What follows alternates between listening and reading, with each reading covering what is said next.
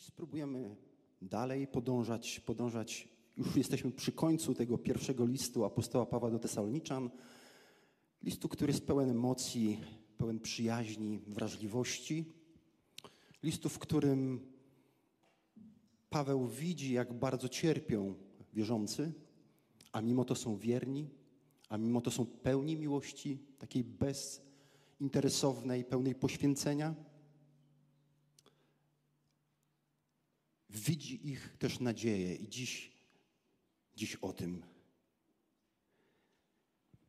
Przeczytam dłuższy troszeczkę fragment. Pierwszy list do Tesaloniczan, 4 rozdział, od 15 wersetu do 5 rozdziału, 11 wersetu. A to wam mówimy na podstawie słowa Pana, że my, którzy pozostaniemy przy życiu aż do przyjścia Pana, nie wyprzedzimy tych, którzy zasnęli.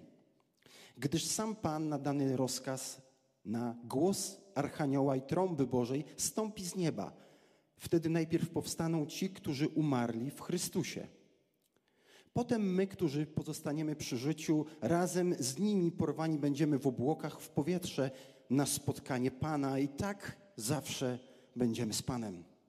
Przeto pocieszajcie się nawzajem tymi słowy. A o czasach i porach, bracia, nie ma potrzeby do was pisać. Sami bowiem dokładnie wiecie, iż dzień pański przyjdzie jak złodziej w nocy. Gdy mówić będą pokój i bezpieczeństwo, wtedy przyjdzie na nich nagła zagłada, jak bóle na kobietę brzemienną i nie umkną. Wy zaś, bracia, nie jesteście w ciemności, aby was dzień ten jak złodziej zaskoczył. Wy wszyscy bowiem synami światłości jesteście i synami dnia. Nie należymy do nocy ani do ciemności. Przeto nie śpijmy jak inni, lecz czuwajmy i bądźmy trzeźwi. Albowiem ci, którzy śpią, w nocy śpią, a ci, którzy się upijają, w nocy się upijają. My zaś, którzy należymy do dnia, bądźmy trzeźwi, przywdziawszy pancerz wiary i miłości oraz przyłbicę nadziei i zbawienia. Gdyż Bóg nie przeznaczył nas na gniew, lecz na osiągnięcie zbawienia przez Pana naszego Jezusa Chrystusa, który umarł za nas, abyśmy, czy czuwamy, czy śpimy, razem z Nim żyli. Dlatego napominajcie się nawzajem i budujcie jedni drugich, co też czynicie. Czy możemy uniknąć katastrofy? Jak wiele razy w twoim prywatnym nawet życiu, już nie mówię o kwestii świata, myślałaś, mogłem uniknąć kłopotów, mogłem może coś jeszcze zrobić, żeby tak nie bolało teraz. Może mogłem, bo widzę, że ktoś z bliskich, niestety jego życie się stacza. Może mogłem się bardziej zabezpieczyć, żeby mnie nie okradziono. Może coś mogłem więcej. Jako ludzie potrzebujemy i chcemy mieć to poczucie bezpieczeństwa, które wynika z kontroli, że jesteśmy w stanie kontrolować swoje życie. 2004 rok. Tsunami. 230 000 ludzi zostało zabitych. Nie mówimy o rannych i o zniszczeniach. Czy można się było przygotować na takie wydarzenie, żeby nie zaistniało? Oczywiście, szczególnie Japończycy są wyćwiczeni w trzęsieniach ziemi, ale czy są w stanie przewidzieć i zrobić coś, żeby ta katastrofa nie zaistniała? 2021 rok, powódź w Niemczech. 156 zginęło, 670 osób rannych. Ludzie stracili majątek swojego życia, pracowali wiele lat i stracili to wszystko, a niektórzy stracili coś chyba cenniejszego niż majątek. Życie swoich bliskich. I rodzi się znów pytanie, czy można się było na to przygotować? I te pytania w przestrzeni publicznej istnieją. Słuchałem jednego z takich, nie wiem, czy to był doktor, czy profesor Polak, na pytanie, że Niemcy, tak bogaty kraj, czy oni nie byli w stanie tego przewidzieć?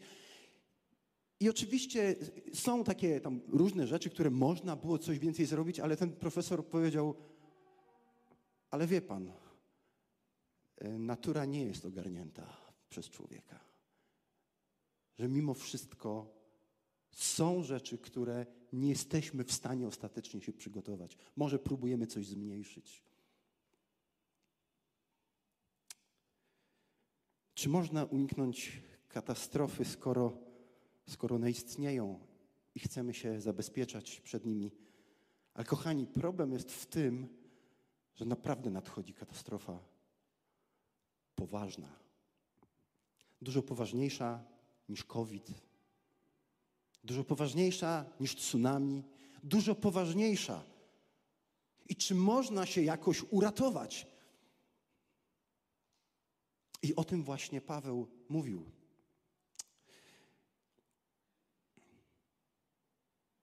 Najpierw tylko przypomnę ten z 4 rozdziału, o czym mówiłem 2 tygodnie temu. Pan Bóg stworzył raj, człowiek miał wszystko pięknie, ziemia była błogosławieństwem, wspaniale się żyło. Zgrzeszył, upadł, nastąpił krach. I to widzimy nie tylko w człowieku, ale i w zwierzętach, w przyrodzie. To jest konsekwencja. I człowiek nie mógł się uratować. Został wygnany z raju, nie mógł wrócić sam do Boga, nie mógł naprawić tej rzeczywistości i nie może. Był tylko jeden od razu zapowiedziany ratunek. Syn Boży, Jezus. I On przyszedł. I my teraz żyjemy po przyjściu pierwszym Pana Jezusa. Oczywiście Żydzi wyobrażali sobie, że to przyjście Mesjasza już zmieni tą rzeczywistość, ale ona jest niezmieniona. Nadal umieramy, nadal cierpimy, nadal odczuwamy ból, nadal jesteśmy zmęczeni. Tak, to wszystko nadal jeszcze jest. Choć Jezus już przyszedł. Oczywiście. Ale wiemy, że to nie koniec historii. Że istnieje nowe niebo i nowa ziemia.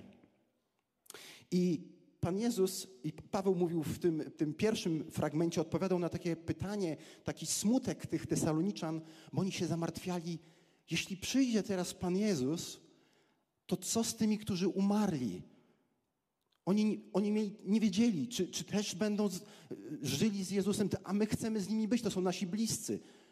I Paweł w tej pierwszej części odpowiada, nie martwcie się, nie wyprzedzimy ich. Kiedy Pan Jezus przyjdzie za naszego życia, to ci, którzy umarli w Chrystusie, co? Oni najpierw zmartwychwstaną i razem pójdziemy na spotkanie z Panem i razem z Nim będziemy. W liście do Koryntian, w pierwszym liście, w 15 rozdziale Paweł mówi, oto tajemnicę wam objawiam. Nie wszyscy zaśniemy, ale wszyscy będziemy przemienieni. Czyli nie wszyscy umrzemy fizycznie, ale wszyscy ci, którzy będą wtedy żyć w przyjściu, kiedy przyjdzie Jezus, będziemy przemienieni w jednej chwili, w okamgnieniu, na odgłos trąby ostatecznej. No właśnie. I tu jest ta odpowiedź Pawła, jeśli chodzi o ten smutek ich. Ja mówiłem też, że jak bardzo eschatologia, czyli nauka o tym końcu świata, może nas zamartwiać, może mieć zły wpływ na nas dzisiaj. Tak dobrze musimy ją rozumieć. W którym miejscu jesteśmy, żebyśmy nie oczekiwali czegoś, czego Bóg nam nie obiecał, ale żyli właśnie właściwą nadzieją. A zatem spójrzmy. Paweł mówi, a o czasach i porach, bracia, nie ma potrzeby do was pisać. Albowiem dokładnie wiecie, iż dzień pański przyjdzie jak złodziej w nocy. Czy byłaś kiedyś zaskoczona? Tak na ostro zaskoczona. Ja pamiętam kilka spacerów z moją żoną. Nie, żebym był zaskoczony, że z żoną idę. To nie, tym zaskoczony nie byłem. Ale idziemy chodnikiem, rozmawiamy sobie milutko, przechodzimy obok różnych posesji, idziemy sobie i nagle wow! No właśnie, jagoda już drgnęła. Ja myślałem, że mi serce z klatki wyskoczy. Byłem tak zaskoczony, nie byłem przygotowany na coś takiego. Ostatnio poszedłem z psem, tutaj za mir, tam dalej. W dzień, 10:00, idę z psiakiem, a tam takie dzikie jeżyny rosną, podchodzę, zrywam sobie jeżynkę, zjadam, a tam nagle rumot taki, rusza się, patrzę, dziki. Zbladłem, mówię, to mniejsze, mówię, gdzie są duże. Zaskoczony, kompletnie zaskoczony, nieprzygotowany na tą sytuację. Nie byłem przygotowany. No właśnie, jak zachowuje się człowiek, który oczekuje ataku, oczekuje złodzieja, A, jest wyczulony. Jest wyczulony nad każdym dźwiękiem. Ja nieraz w nocy, jak wracam późno, to lubię, jeżeli tylko mogę, chodzić nie chodnikiem, ale środkiem ulicy. Dlaczego? Bo wiem, że gdyby ktoś mnie chciał napaść, mam kilka metrów przewagi. I idę czujny. I naprawdę nadsłuchuję nieraz, bo nie wiadomo, co się stanie. Więc idę czujny. Czujny człowiek jest wtedy, jak wie, że coś się może wydarzyć, prawda? Jak jesteśmy wyluzowani, no, to nic złego nie spotka. Apostoł Paweł, zobaczcie, co sugeruje im. To jest ciekawe to pierwsze zdanie jego. A o czasach i porach, bracia, nie ma potrzeby do was pisać. Sami bowiem dokładnie wiecie, że dzień pański przyjdzie jak złodziej w nocy. Po co on do nich to mówi? Po co on do nich to mówi, że nie mam o tych czasach i porach, po co wam pisać? Bo wiecie, że co się stanie? Ale że przyjdzie jak? W okamgnieniu. Natychmiast, jak błyskawica. Czyli nie obliczaj dnia, kiedy przyjdzie Pan Jezus. Ile ludzi, ile grup religijnych już wyliczyło koniec świata. Paweł mówi, nie zajmuj się tym, bo wiesz, że przyjdzie tak nagle, jak błyskawica. No widzisz nieraz chmury, będzie deszcz, będzie padać, ale grzmotu to rzadko kiedy się spodziewamy, że akurat tak trzaśnie i to gdzieś niedaleko nas, prawda? I to jest ten obraz. Tak przyjdzie Jezus. Tak przyjdzie Jezus. O tym sam zapowiadał też Ewangelii Mateusza w 24 rozdziale. Tak powiedział. I też odnosił się tam, że jak złodziej w nocy. I mówi, czuwajcie. Czuwajcie. Za chwilkę o tym czuwaniu. Co więcej, zobaczcie, że tu będziemy mieli podział na dwie grupy ludzi w tym tekście. Paweł mówi, wiecie, że dzień przyjdzie, że ten dzień pański, a ten dzień pański w ogóle to jest bardzo wiele razy to sformułowanie lub podobne jemu w Starym Testamencie też wymieniane. Często się wydawało, że dzień pański to będzie taki radosny dzień, ale kiedy prorocy mówili, że nadejdzie dzień pański, to zwykle oznaczało to biada. Przyjdzie Boży gniew, przyjdzie Boża sprawiedliwość. Dzień pański dla pewnych ludzi to nie jest dzień błogosławieństwa. I Mateuszu w 24 rozdziale też Pan Jezus mówi do tych ludzi, wiecie jak będzie z Dniem Pańskim? Tak jak za dni Noego. A jak było za dni Noego? Jedli, pili, bawili się, żenili, za mąż wychodzili, rodzili dzieci, żyli po swojemu i nie spostrzegli, kiedy Bóg wylał swój sąd i całą ludzkość oprócz rodziny została zabita w sprawiedliwym Bożym gniewie. I to jest zapowiedź, ten sąd, który się odbył nad światem, jeśli chodzi o powódź, to jest jeszcze nic w stosunku do tego, kiedy przyjdzie drugi raz Pan Jezus. To będzie katastrofa. To będzie katastrofa. Co tutaj jest takiego jeszcze charakterystycznego? Będą mówić pokój i bezpieczeństwo. To sformułowanie również znajduje się na przykład w księdze Jeremiasza. To był taki prorok. Żył w VIII wieku przed narodzeniem Jezusa i naród żył w grzeszny sposób. Jego przywódcy jak najbardziej też. I ten prorok mówił, żeby się upamiętali i nawrócili. Ale inni mówili, nie. Wszystko jest dobrze. Bóg jest z nami. Będzie dobrze. I przez tego proroka Pan Bóg mówił w ten sposób. Mówią pokój. Przepraszam, jeszcze raz. I poważną ranę mego ludu leczą powierzchownie. Mówią pokój. A pokoju nie ma. No właśnie. I mówił to Jeremiasz i niestety nie uwierzyli. Najechali ich Babilończycy, zabrali do niewoli. A w niewoli pojawia się prorok Ezechiel po 5 latach niewoli. Nie wiemy dokładnie, ile tam tej odległości było, ale inny już czas, są w niewoli i wiecie, że on mówi to samo do nich, że nie mówcie pokój. Bo jeśli się coś dzieje niewłaściwego, to nie mówmy sobie, że jest dobrze. Bo przyjdzie zapłacić cenę. Pokój czyni człowieka, daje mu pewne poczucie bezpieczeństwa, zabezpieczenie życia. Co wywołuje w tobie pokój? Odłożone pieniądze, emerytura, już spłacony dom albo kończymy spłacać dom. Co daje ci poczucie bezpieczeństwa? To są takie miniaturki, które nas mogą uśpić. Ale nie w tym musimy położyć ufności. To nie jest bezpieczne. Jeżeli to tak ustawimy, doświadczymy, że to nie zadziała. To nie zadziała. Ciekawe, że w 2020 roku na świecie, wiecie ile było wojen? To sprawdziłem. Ile na świecie było wojen w 2020 roku? 42 konflikty zbrojne. 42 konflikty zbrojne. My tu siedzimy i sobie dość w pokoju żyjemy w tej Europie, choć już widzimy, że coś się tam złego wydarzyło, na przykład na Ukrainie, ale na świecie nie ma pokoju. Może będzie łudny pokój. Tak? Ludzie będą tak mówić, pokój, pokój, czujemy się bezpieczni. Ale Bóg rzeczywiście tu mówi w kontrze, słabe bezpieczeństwo. I co widzimy? Nie unikną tego kataklizmu. Nie unikną. Będzie im się wydawało, że jest w porządku, żyje sobie jakoś i nie unikną konsekwencji. Doświadczą Bożego gniewu. I spójrzmy właśnie, jak to Paweł pokazuje, powrót Jezusa, zmartwychwstanie wierzących i przemienienie tych, którzy żyją i życie wieczne z Bogiem. A teraz mówi o sądzie. Poszerza rozumienie tego, co się stanie.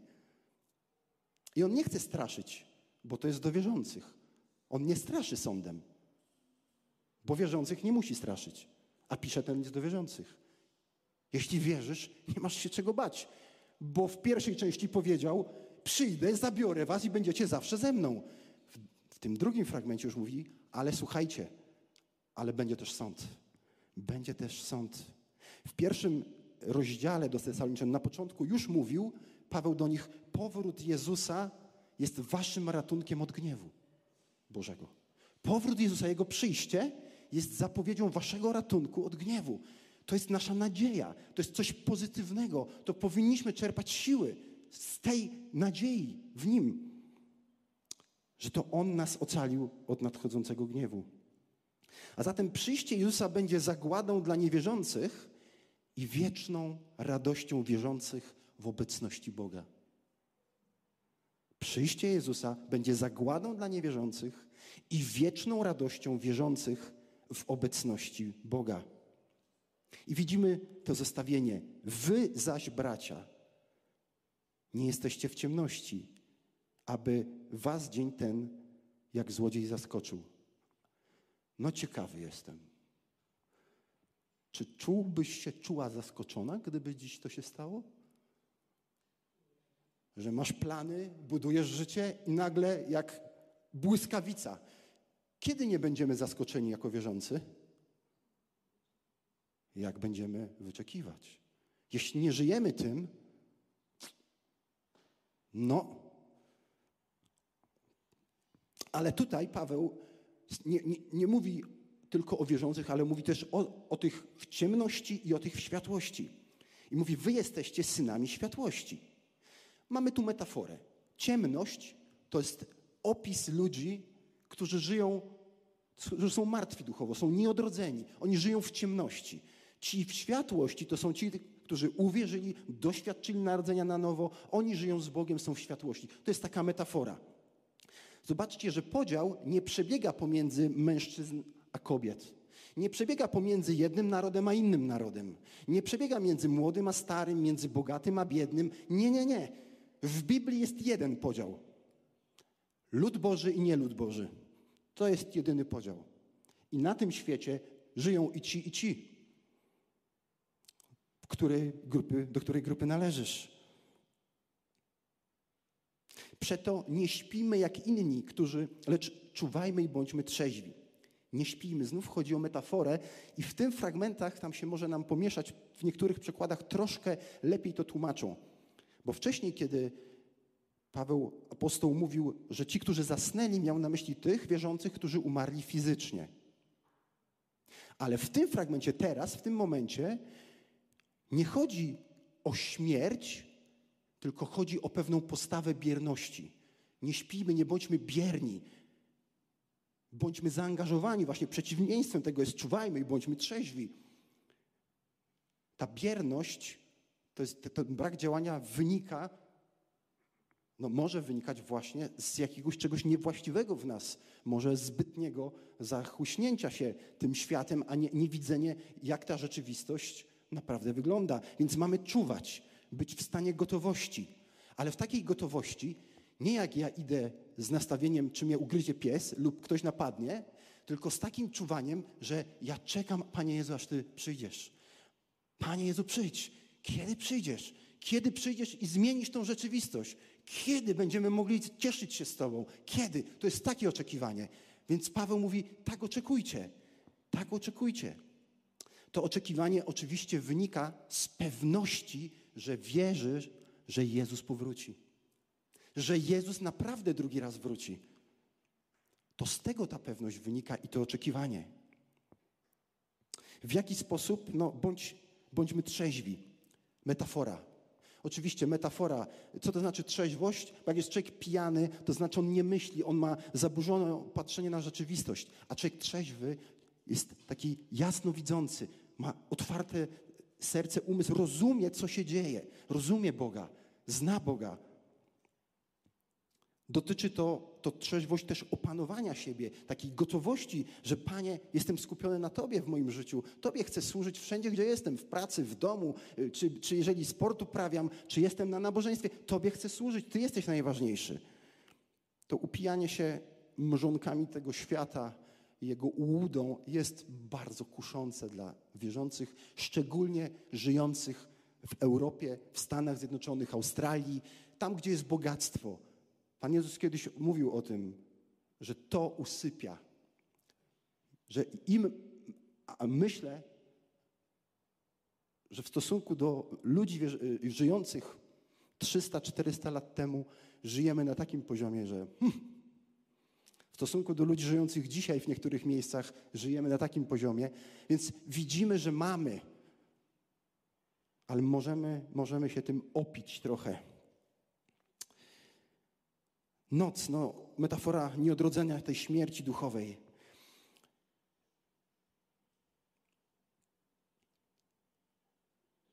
My zaś, którzy należymy do dnia, bądźmy trzeźwi, jasny umysł. I teraz mamy podaną propozycję Pawła, radę, jak to zrobić. Jak być tak dobrze myślącym, właściwie patrzącym, przywdziawszy pancerz wiary. Przywdziawszy pancerz wiary. Wiara dotyczy Boga i tego, co On uczynił, i Jego słowa. Czasami wierzący wierzą w swoją wiarę. Że jak będę mocno wierzył, jakoś ta moja wiara, ona mnie przede wszystkim uratuje. Są takie sformułowania, ale to trzeba by je dobrze sobie przejrzeć i zrozumieć. To nie ja siebie ratuję. Ja wierzę temu, który mnie ratuje. Wiara, ubierz pancerz wiary. Co to jest w ogóle pancerz? To jest taki ochronny strój, dokładnie, to jest ochronny strój. Więc jak się chronić, żeby ten nasz umysł, żebyśmy dobrze widzieli życie? Żebyśmy dobrze rozumieli, czym jest duchowość, jak żyć dzisiaj? No właśnie, ubierz pancerz wiary, czyli poznawaj Boga poprzez Jego Słowo, poznawaj Go, byś wiedział, kim On jest i co On zrobił.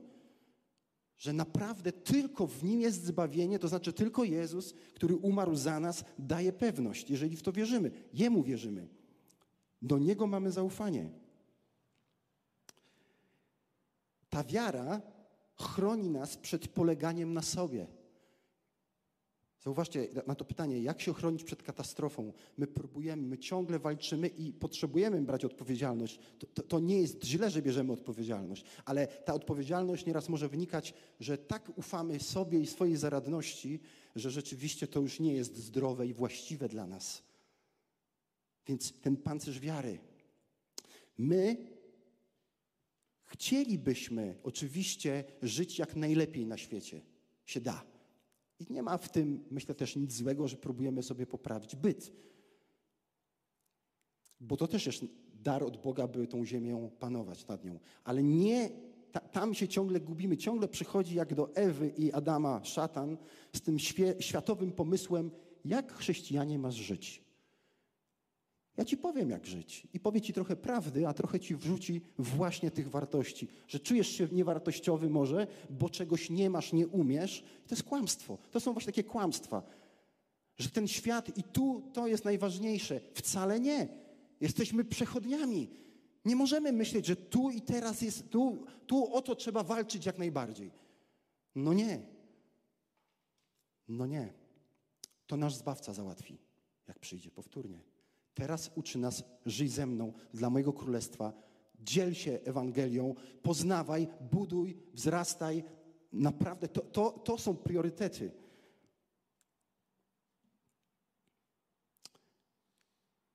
A zatem bądźmy trzeźwi, świadomi, jasnomyślący, wzrastając w wierze, w Boga. Pancerz miłości. Znów to słowo agape, czyli bezinteresowna, pełna poświęcenia miłość. Ubierz wiarę i miłość. Skąd to wziąć? No właśnie z Boga. Nie wytworzymy tego sami z siebie. Jeżeli wiesz, jak bardzo cię Bóg ukochał, że Jezus na krzyżu przeżył mękę rozdzielenia z Ojcem dla ciebie, tą wielką miłość i jedność dla ciebie, jeśli wierzysz w to, jeśli każdego dnia się budzisz i wierzysz w to, to jesteś wdzięczny, wdzięczna, to powinno wywoływać w nas miłość do innych bezinteresowną. Nie dlatego, że ktoś jest fajny czy niefajny, że go lepiej lubię, to będę go bardziej kochał. To jest bezinteresowna miłość. Na niej dopiero budujemy pozostałe relacje. Z tego musimy startować.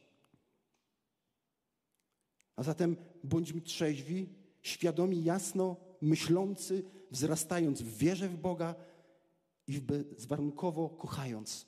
Bezwarunkowo kochając. To nam radzi Paweł, jeśli mamy ustawić sobie taki fokus jasny, jak żyć, jak teraz żyć. No i oraz przyłbice nadziei zbawienia. Znowu, co to przyłbica? No, taki hełm, nie? Taki kask dzisiejszy, nie? A po co żołnierz nosił kask? No, żeby nie dostał w głowę. Ciekawe jest, że Paweł w tym wypadku używa obrazu na ochronę, na obronę. Bo i pancerz, i przyłbica nie stanowiły przede wszystkim narzędzia do ataku, ale do obrony. Jak dobrze widzieć świat, jak dobrze funkcjonować. I dokładnie, i mówi, co jest tą przyłbicą, tym kaskiem, co to takiego jest? Nadzieja zbawienia. Nadzieja zbawienia. Czyli nie taka nadzieja nasza, mam nadzieję, że dostanę piątkę, tylko pewność. Ta nadzieja to jest pewność, gdzie ja będę, kiedy przyjdzie Jezus. Gdzie już mi zagwarantował, gdzie ja będę. To nie na mnie, nie mogę się na sobie oprzeć. To jest pewność zbawienia. Co zrobił Bóg? Bo zobaczcie, mamy dalej powiedziane, gdyż Bóg nie przeznaczył nas na gniew. Kogo nie przeznaczył na gniew? Nas, wierzących, tych, którzy Mu zaufali. Czy to nie jest dobra nowina przed olbrzymią katastrofą? Czy to nie jest dobra nowina, żeby naprawdę, jeżeli wierzymy, że będzie ten dzień, to czy to nie jest dobra nowina? Czy to nas nie ustawia, że pewne rzeczy w tym świecie to i tak to wszystko przeminie? Wiem, co jest najważniejsze, że dziś już mam zadatek ducha, że dzisiaj mogę mieć już relację z Bogiem, ale doskonałą będę miał wtedy. Jaki to będzie cudowny czas.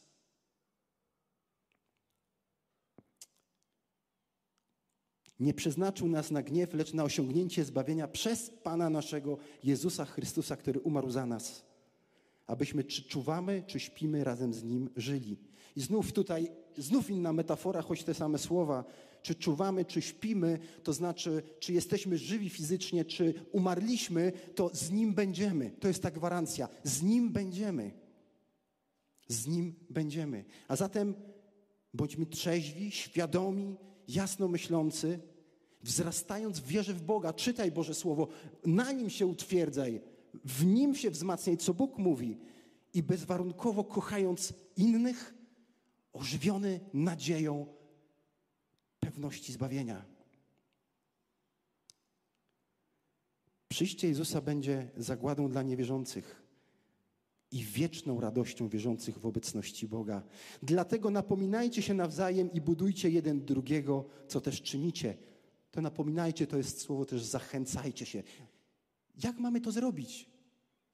No właśnie musimy mieć ze sobą kontakt. Musimy ze sobą rozmawiać, spotykać się, dodawać sobie zachęty. Może ty masz jakiś gorszy czas, ale może ktoś się też czymś podzieli. Jak Bóg daje mu siłę, jak ustawił się w życiu w tej nadziei, w tej wierze i w tej miłości. I to nas zachęca. Nie bądź sam. Nie bądź sam. To jest zachęta do wspólnoty lokalnej. Zachęcajcie się, budujcie jeden drugiego. A Paweł jeszcze dodał u nich, wy to robicie. A jeszcze ich zachęca. Ale wy to robicie. Wy to robicie. Czy można uniknąć w takim razie tej najpoważniejszej katastrofy? Jeśli uwierzysz, tak, to Jezus cię uratuje. On jest ratunkiem. Jeśli nie, to od tej katastrofy żaden człowiek nie wymyśli sposobu, by nas uratować. Jeśli tego nie zrobiłeś, możesz dziś przyjść, oczywiście w modlitwie do Boga i poprosić Go o zbawienie, o przemianę twojego serca, o to, by On stał się twoim Panem, tym jedynym Zbawicielem i o to, by ci pokazał, jak patrzeć i żyć, dopóki nie powróci drugi raz i nie zabierze nas do tej wspaniałej, do tego wspaniałego miejsca, gdzie On sam będzie naszym szczęściem, gdzie nie będzie łez, gdzie nie będzie bólu, gdzie nie będzie wstydu, gdzie nie będzie już zmagań, tylko będzie naprawdę radosne uwielbianie Boga, bo On sam będzie świątynią, jak jest napisane. On sam wypełni sobą wszystko w taki sposób, który my mamy zadatek tylko tego, a czasami doświadczamy też takiego błogosławieństwa, ale cóż to będzie za czas? Ratunek od katastrofy do pełnego szczęścia i życia. Niestety, ale sprawiedliwie niektórzy zostaną osądzeni przez Boga. W której grupie jesteś? Z którą grupą się identyfikujesz? Z grupą jak grupą. Z tym, który stoi na jej czele.